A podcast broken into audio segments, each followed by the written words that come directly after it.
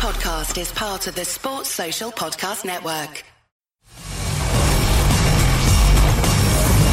You're listening to the I F L T V podcast in association with Lonsdale M T K Global, sponsored by William Hill. Kugan Cassius, I F L T V, M T K Global. I'm joined by Mister Peter Fury. Uh, second round stoppage win tonight for Hughie. Uh, yep. Your assessment of his performance, Peter? Yeah, very relaxed, listening to his instructions. And like I said, I said we're going to send him out confident. I said he's going to be on the front foot. That's exactly what we did. That's what he did, rather. But he followed the instructions to a T, and um, we didn't get to see much of Hughie, but he's improved. Uh, he's improved a lot. He looked like he was kind of from the off wanted to kind of take him out early. Was that the was that the plan? Not really. All right. No, I just said I said look, just take your time with him. I said touch him up. As a matter of fact, when he come back after the first round, I said look, I said back off him a bit. I said, because he'll just, he could be there all night for all, you know, we hit him some good shots. I said, have a look at him, I said, just touch him up, I said, and just work on the jab.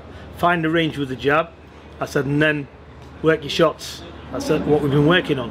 And he, he did actually pick his shots and he took him out with it. Mm. Obviously it was inevitable what was what would have happened hadn't the referee stopped it, but the referee stopping it at the right point for you there, could he have let it go on? Um, I'm not the referee there in there, are they? Yeah. I think, look, well, once they hit the canvas like that, mm. and they're getting up late, it's not it's not good for them, is it? No, absolutely. Plus, so early on, it's not as if Hughie's in the eighth or ninth round and he's tired. Yeah. You know, you can get hurt when it's so early, can't you? How did you see the kind of shot that seemed to be kind of close to the top of the head? Well, it happened near me. No, it was a temple shot, the first one, and the, the second shot was uh, skimming on top of his head. But the first shot done the damage. Mm. But look, you know, protect yourself at all times. You're in a ring. You know, that's it. Absolutely. What have you kind of taken from that? We know that's his first fight back from um, the defeat in Bulgaria, but can you really take much from that two rounds today? Was it just kind of to get him out and, and kind of back to winning ways as well? Well, look, I said to, I said to Mick and the rest of the team, I said, let me have a look and see what he is like. But, you know, he's been doing a lot of sparring with uh, the, uh, Keane over there. He's a big hitter, and you know, mm. we've had Keane in sparring, and he's, he's pretty good, Keane. Can fight, so he's been doing eight and ten rounds with him regular. You know, we've seen his last fight, we've seen a clipping of it. He looked handy, he was putting shots together, he was coming forward, so he, he, he ticked a lot of boxes. We thought we was going to get rounds out of him. mm. you know you know Mick said we'll at least get six or seven out of him, you know, so that's what we was looking at. Was that the objective then, to kind of get rounds for him today? He's come away with a second round win, but was the objective tonight to, to kind of get him rounds? Yeah, look, you know, let's face reality. I looked down, looked down Norad's record. You know, he's not fought anybody. You know, he's fought people like himself. Mm. You know, not, we're not saying Norad's spectacular yet. Yeah. You know, but he's just a tough, what he is. Mm. He's a Canadian. Well, he's a former Canadian champion, whatever that means. But like I said, he's uh, he was durable, and he's got him out of there. But no, we haven't seen anything what he was been working on or what he can do. Mm. So we've seen one thing we have seen that.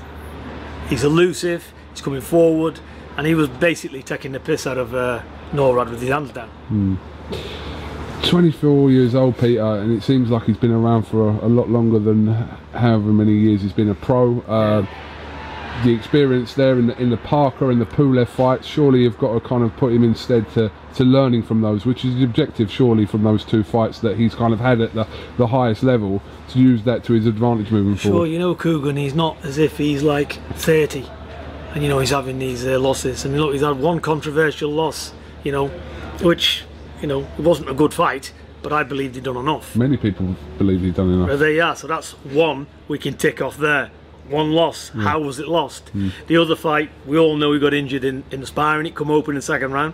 Referee was on about stopping it, his game plan went out the window. Mm. Even so, you know, Pulev couldn't do nothing with a man with one eye. Mm. You know, and in the eighth round, he got him with a shot and rocked him a bit. So like I said, it is what it is, he's learnt from it.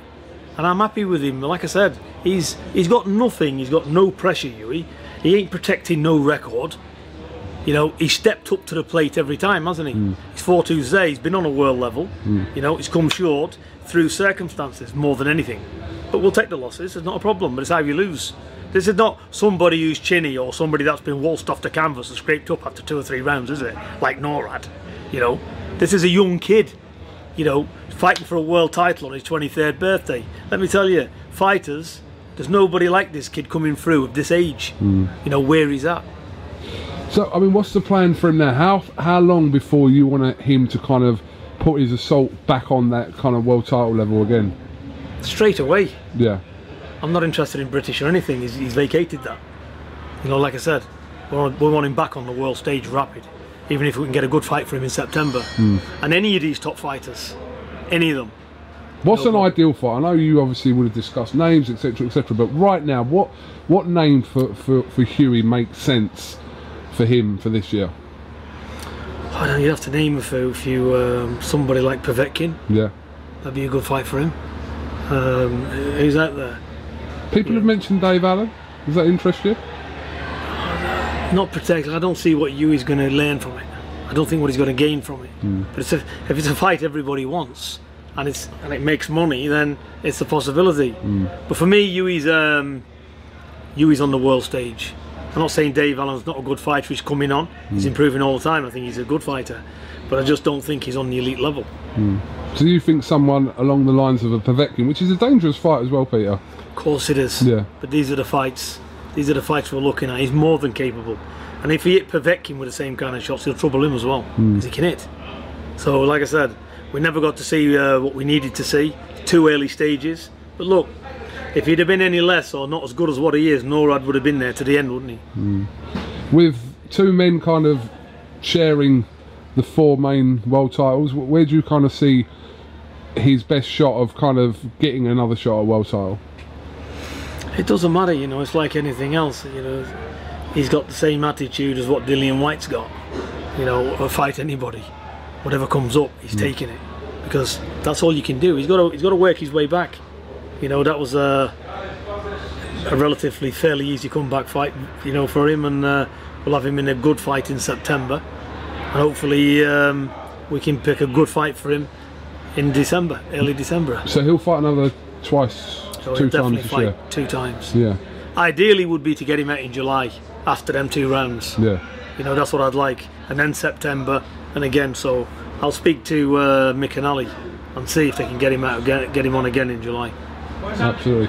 I know we uh, spoke about this earlier on, but yeah, uh, good wins for uh, both Savannah and uh, Michael Hennessy Junior tonight. I know we spoke about it earlier on, but you, you're pleased with all performances tonight in the end? Yeah, I'm, I'm pleased. You know, I'm I'm over the moon with Savannah. I think um, she's she's going to do very big things, and uh, as regards. As young Michael Hennessy, you know, he's a baby.